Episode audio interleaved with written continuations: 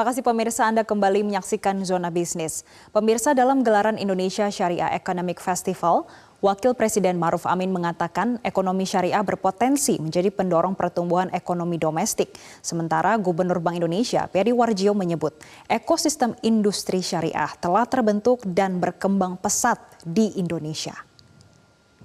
sertifikasi halal, penguatan insentif regulasi dan infrastruktur kawasan industri halal, peningkatan skala pembiayaan keuangan syariah, serta hilirisasi produk halal baik skala UMKM maupun skala besar. Mulai terbentuknya ekosistem ekonomi keuangan syariah di Indonesia yang terintegrasi dan terdigitalisasi penguatan kelembagaan dan regulasi pengembangan ekonomi keuangan syariah secara nasional dan juga secara daerah.